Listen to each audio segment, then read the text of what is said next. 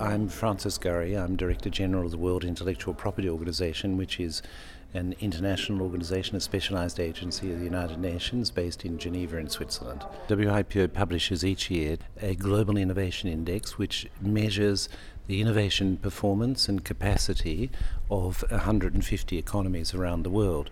India's performance has been improving. Last year it rose 15 places, which is quite a lot, but it's still not uh, in the position that one would expect from a country with the resources, particularly the human resources of India. It's number 66. That's a consequence of several things. One, indices tend to favour small, homogenous uh, even economies uh, and tend to disfavour large, diverse economies.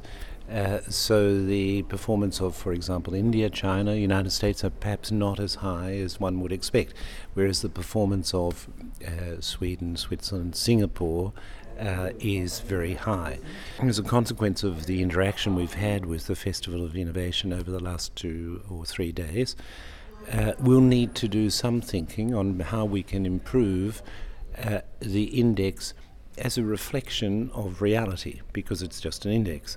Two areas I think where we have to improve the reflection of reality is first of all how we can accommodate better the circumstances of large diverse economies such as India where there is an unevenness of course uh, a characteristic of a huge country uh, that's one thing uh, secondly how we can better capture the comprehensive nature of uh, innovation that occurs in a country like India, where you have space science at one uh, level and you have uh, equally uh, grassroots innovation and a lot of grassroots innovation.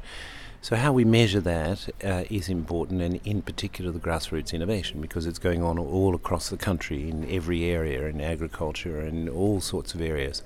But let me make one other comment, if I may, and that is that for its level of economic development, India is what we call an innovation outperformer. That is, it performs better than other countries in the same level. If India remains, which I'm sure it will, an innovation outperformer, then naturally its place will rise on the uh, innovation global innovation index.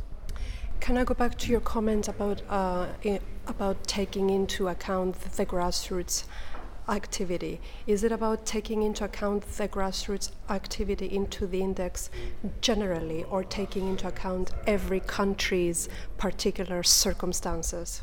Ah, I think it's both actually. I think we uh, need to, because the indices deal with average, averages, we need to find ways to reflect better each country, as you say, particular circumstances, and they're very different. For example, one of the things that we are contemplating doing is looking at clusters uh, uh or cities. That would, for example, if you take the example of the United States, uh, that would better uh, enable us to reflect the excellence of Silicon Valley, the excellence of Boston, the biomedical field, for example, um, and uh, the relative difference of areas such as Nebraska or Mississippi.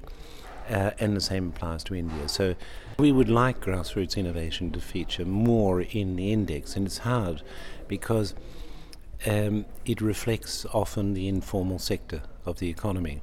So there are, by definition, no measurements.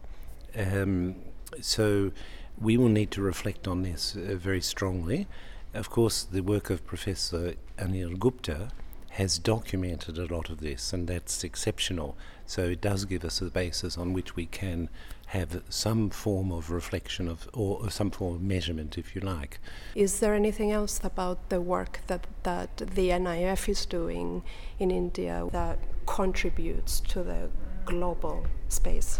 Uh, yes, absolutely. Well, first the dynamism, uh, and that activity and energy is, is something that, that must translate into results. Um, but for the index, from the point of view of the index, I think uh, some of the initiatives underway here are very interesting. The National Innovation Fund, for example, finding ways to fund innovation that's going on in the informal sector as opposed to the corporate research and development sector. So the fund is one.